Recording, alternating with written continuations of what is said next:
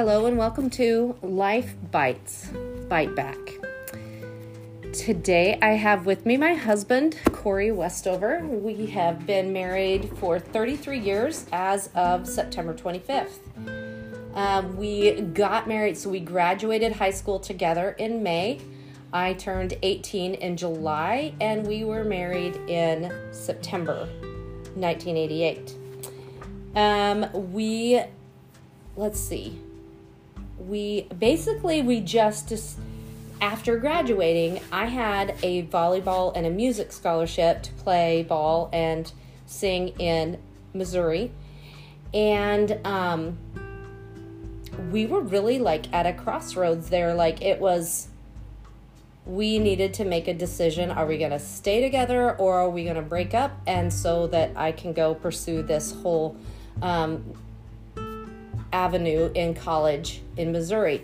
And we just basically decided that we didn't want to lose each other, and then we just tried to figure it out day after day after that. Do you agree? Yeah. Okay. And getting married was probably the only logical step to do. Well, because you had asked me to move in with you, and I was nah. I remember it's 1988, so yeah. I was nope, I'm not your girl. That's not me. Yeah. And so you left with either getting married to stay together or me moving to Missouri. You decided, and through the process of our conversation, we decided to get married, just because we couldn't figure out how to not be together. To walk away from each other didn't seem like that was an option either. I don't think either one of us wanted to do that. So right. But getting married probably wasn't the right option either. But it was fine. We're still married. We are now. But looking back, I would not. So you really wouldn't advise anyone to get married so young? No, not anyone. No.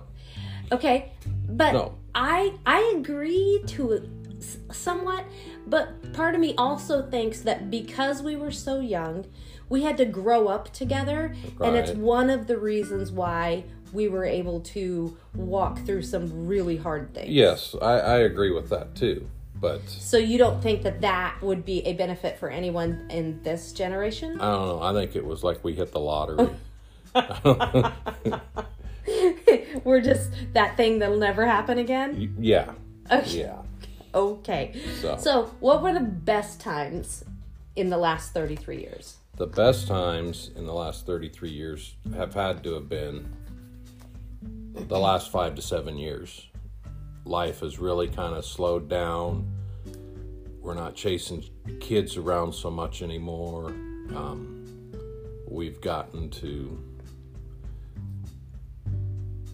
be a couple instead of just being parents most of the time. So that reminded me, on our 25th wedding anniversary, one of our daughters had a hometown softball game, and so all we had time for was to go to the local Mexican restaurant Señor Salsa and have dinner together.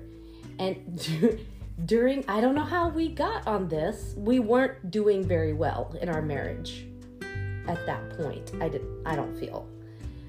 Or we were just kind of coming out of a really bad time. And so during that meal, that whole 45 minutes that we celebrated our 25th anniversary, one of us looked at the other one and said, I totally get it. I totally get how people get divorced. And we had gotten so caught up in chasing the kids and doing for the kids and being their chauffeur and, whatever, that we had lost sight of each other. Yeah, for sure. And I think we were just fortunate enough, maybe just stubborn, to not give up and seen it through to the other side where we're at now. And it's almost like we've rediscovered ourselves, and it's been real refreshing and exciting, entertaining, and there's there's a part of you that, and a humor in you that I'm sure was there the whole time. I just never seen it. Well, our life was a living hell. It was. Well, and you know, for the most part, we've had 4 kids running, 5 at one time. Well, and then Piper came, but yeah. We have more than 5 children. Well, and we threw Dane in there too, and it's just been chaos. We've never really had time to be married. Yeah. You know, until the last 5 to 7 years or so. And one, it's of the really things been I think fun. We were always good teammates. Pretty good, yeah. Even so, you went through a decade that maybe we'll do a podcast on some other time. But you went through a decade where you struggled with a little bit of addiction and some issues, and it was really, really awful for you as much as for me, right? Yeah. And but during that time, we were still really good teammates. You were. Of course, you were always interested in being the fun guy for the kids, but you were also you were a very good partner in that we had 5 kids, 4 of them couldn't drive themselves anywhere, and we split it up. We got everybody where they needed to go. We got supper. We moved mountains of laundry. We, you know. And you were always a good help in that, even if we were at the point where you hated me and I hated you. Mm-hmm. So I think our teamwork, and to me, I always felt like it was a friendship. But now that we are really, really good friends, I realize back then we weren't friends. No. But we were good teammates. Yeah. We worked together well. So anyway, so my best times, my best memories of our marriage has been the family we've created has been my best times are Christmases, all the Christmases. I love to decorate for something. I love to create an entire atmosphere around whatever it is, whether it's a 4th of July or it's a Saturday night in the yard, you know, with a bonfire and s'mores, or, you know, whatever the case may be. I love setting the atmosphere and then sitting back and watching the faces of everyone who gets to enjoy the atmosphere. Mm-hmm. We've created traditions just, you know, in our marriage, you know, that like on Christmas Eve, you read the Luke chapter 2 out of the Bible, you read the Christmas story, and, you know, we do that on Saturday night after we've allowed them to open pajamas that they get to, you know, sleep in, so they're not in nasty, raggedy pajamas in my Christmas pictures. And, you know, and so they listen to you read the story, they open their pajamas, listen to you read the story, and then they go to bed, and they all stay in the same room, and they watch movies together, and, you know, wait till we go to bed so they can come peek at their gifts. And they always thought we didn't know they were peeking, you know. It is fun as a parent, as an adult, to experience these things. Over time, it's become tradition, and even our adult kids, when they come home and stay with us over Christmas, they revert back to that kid. Yeah. And it's really fun. And it's, you know, it makes me feel real good that we created memories, a tradition that that they look forward to. And now, you know, so many of them are adults now. They either carry on their tradition or they've modified it to fit their needs. But it's neat to see that that it's been carried on. Right. And it was, and I'm proud of that. Right. So my other best times. I just wish Christmas decorating and everything didn't start in September. Can we, please, can we put up the tree next week? Yeah, see, I knew we were getting that. You brought it up. I knew we were getting it. Okay, that. I won't decorate it. I'll just have the tree. Okay? All right, so let's see. Speaking of expectations, what were your expectations? Oh, no. I wanted to finish. My other favorite best times are family suppers around the table. Yeah. All the time that we've had around the table. We've had, you know, times where we just laugh about nothing. And I was very intentional. I would go around the table, you know, how was your day? How was your day? Because one of my children is super quiet and others are super type A. And, you know, we heard everything that happened all day long in their entire day. And so I had to take that moment to call out our quiet child and say, well, honey, how was your day? And give her that, you know, even if all she took was 10 seconds, she had the floor, you know. So there was those moments. There was when we adopted your younger brother, there was those, he would tattle on them at the table about something and then just sit back and giggle and laugh. And then, you know, the girls are all in hysterics or whatever. He also pointed out to us one night that one of our daughters had been shaving her eyebrows off. And she got up and had to run upstairs. You know? She was so upset. And, you know, there were just and things. That's all I could look at for like the next 3 months before they finally grew back was like, she really did. They're gone. There's little slivers out on the edge, and that was it. Oh, my gosh. And if you looked at her very long, she would instantly frown at you because she knew you were looking, you know. Oh, my gosh. Okay. So, yeah, Christmas and times around the dinner table. Those are my favorites over the last 33 years. And them are the things we still laugh about and talk about. When our family gets together that, you know, that eyebrow story comes up all the time. Well, and some of the other ones. And they weren't so funny at the time when they happened because people were getting in trouble and there was a lot of yelling going on. But it ended up creating quite the memory, you know, or memories. Right. And now we just sit and laugh. Right. Repeatedly about it, and that's fun, and them are valuable things to have. Okay, so as time moved on, of course, becoming parents and everything, what were your expectations about parenting before we had children? I knew nothing about children. I didn't even give it a thought about being a dad. Even getting married, I was like, it had not even really entered my mind that someday I might be a parent, and then it happens, and that was so, quite terrifying. All of those discussions we had about I'm a teenage boy. You just said whatever. Okay, because I know we talked about kids a lot. It's just okay. So have your expectations changed now that we have kids?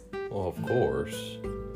Like, how have they changed? Once they're here, it's like, okay, I can't really get out of this now. But yeah, I do remember looking at the first one when she was born, and I was terrified because... Let me set this up. So... with our first one, and the only real interaction I'd seen Corey have with children was my nephew at 2 years old. Oh, when I threw the light? He came to my house, which the Nuttalls are very overwhelming and intimidating because there's just a bazillion of us and we're loud people. So he's at our house. He's trying to be as quiet as he possibly can to, you know, just not draw attention to himself. And I think everyone was in the kitchen or the dining room. Mm-hmm. Corey was in the living room, and my 2-year-old nephew comes running up to him, and Corey picks him up and tosses him into the air and tossed him right up into the living room chandelier or light fixture thing. And of course, my nephew is just wailing, and Corey is trying desperately to figure out if it would be okay to just bolt out the front door. And it was right there. I could have done it so easy. Okay, so I just remember your dad just shaking his head at me. I was looking at him. I was like, that was awful. That's awful. Oh my gosh. So anyway, fast forward, we have our first child. And the story kind of behind that is I was in labor for well over 24 hours. Hard, long, atrocious physical trauma kind of labor. I had her. It was anything but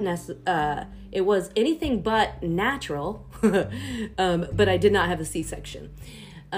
So my husband does not really even believe I'm in labor. He is over there in the recliner with every blanket in the room on top of him sleeping while I'm over here laboring, and a friend of ours that we had, asked to be there with us was feeding me ice chips all night. Like, Corey did, like, he barely woke up in time for me to start pushing.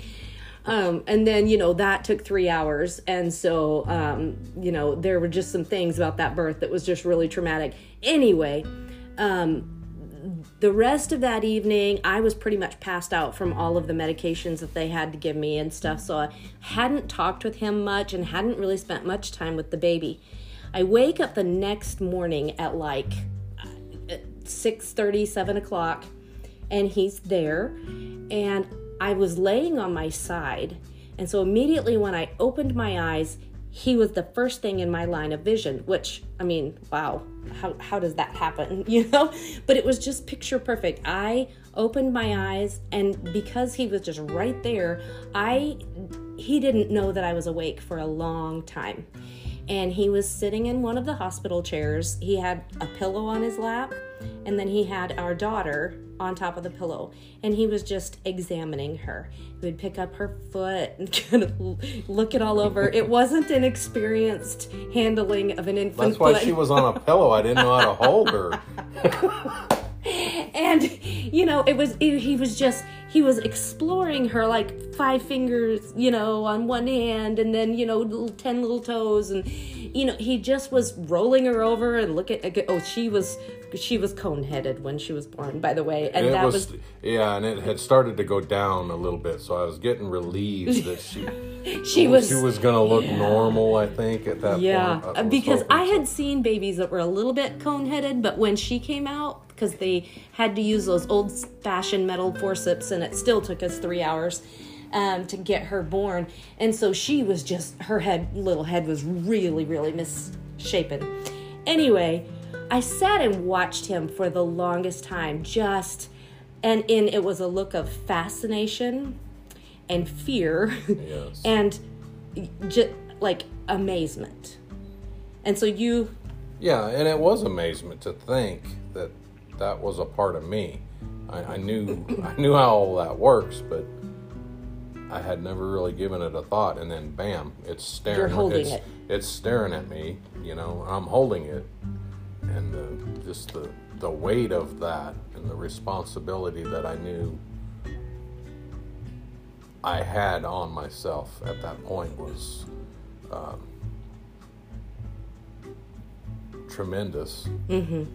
Very. But at the same time, the amazement of, man, this is a part of me, and it's alive, and it's here, and it became very real to me.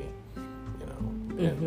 And it was, it was terrifying, but very gratifying also at the same time. And would you say that one of the reasons that we have 5 biological children is that you were not going to be the one to have a vasectomy? No. And if that meant we ended up with 17 kids, that's probably what would have happened. Right, because you were absolutely not going to do that. No. No. Oh my gosh. Even though with every subsequent birth that came along, you panicked even a little bit more and a little bit more. Yeah. Okay. So let's see. What were the best of times parenting? Looking back, I thoroughly enjoy the memories that we created throughout them growing up. But I really think I get more satisfaction out of seeing my adult children succeeding in life and starting their own families and being successful. Mm-hmm. and seeing them love someone else and then even have their own children. Those are better for you. Them are better because that makes me feel like, as young as we were, and as we didn't know... We didn't mess it up completely. We didn't screw it up real bad, because here they are, and and they're doing well. Right. And that makes me feel good. Right. It really does. Again, my favorite times parenting were what I said earlier about my best times in my 33 years of marriage. It's, the Christmas mornings, the Christmas Eve, the birthday traditions, things like that. And then also the times around the table. So, let's see. And, okay, what do you like most about me now that you didn't like before? Didn't like before.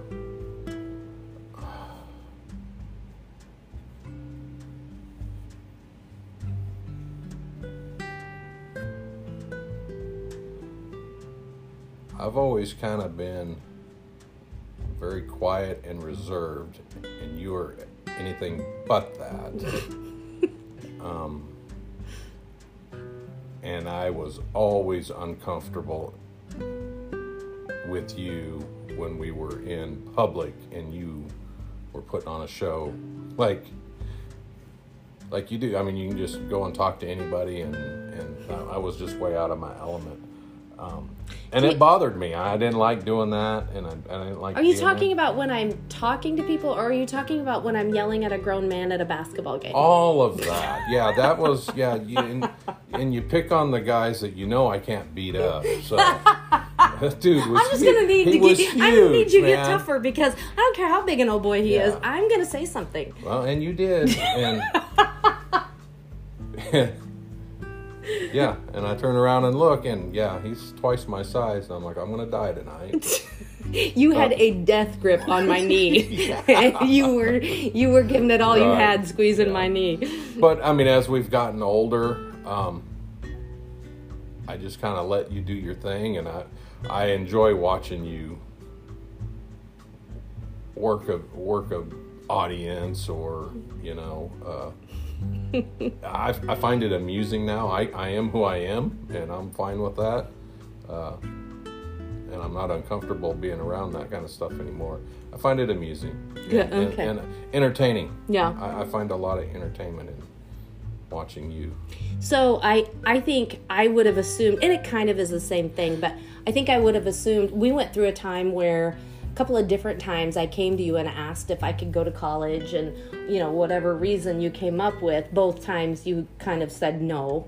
And it wasn't that I had to obey, it was that you made this argument, and you were really, really good at using guilt, and I agreed with you. I needed to be a mom first. I needed to be available for them. I needed, but you also have shared with me just in the recent past was that it really wasn't so much that, it was that you were afraid of what I could get out there and go do. It wasn't that you premeditated and thought in a chauvinistic manner that she belongs to me, she has no business doing this. It was you feared that I would get out there and do great things and not need you anymore. Well, and I mean, it's no secret that, and everybody knew it then, and they've known it, anybody that's known us throughout the years know that I married up in this thing. Come on. Yeah.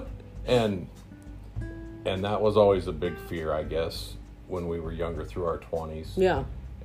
But recently, so I've started writing a book. It will have pre-sale come out in November of 2021 and be printed in hands in the spring of 2022. And you have done great steps to turn a 180 on your ability to support me. You have, made the finances work. You have really helped me, you will take care of Piper and do whatever you need to do so that I can just spend more time in the office. You started cooking a lot more so that I don't have to, I can keep going. And so, I thought that's how you were going to answer, but it's kind of the same thing.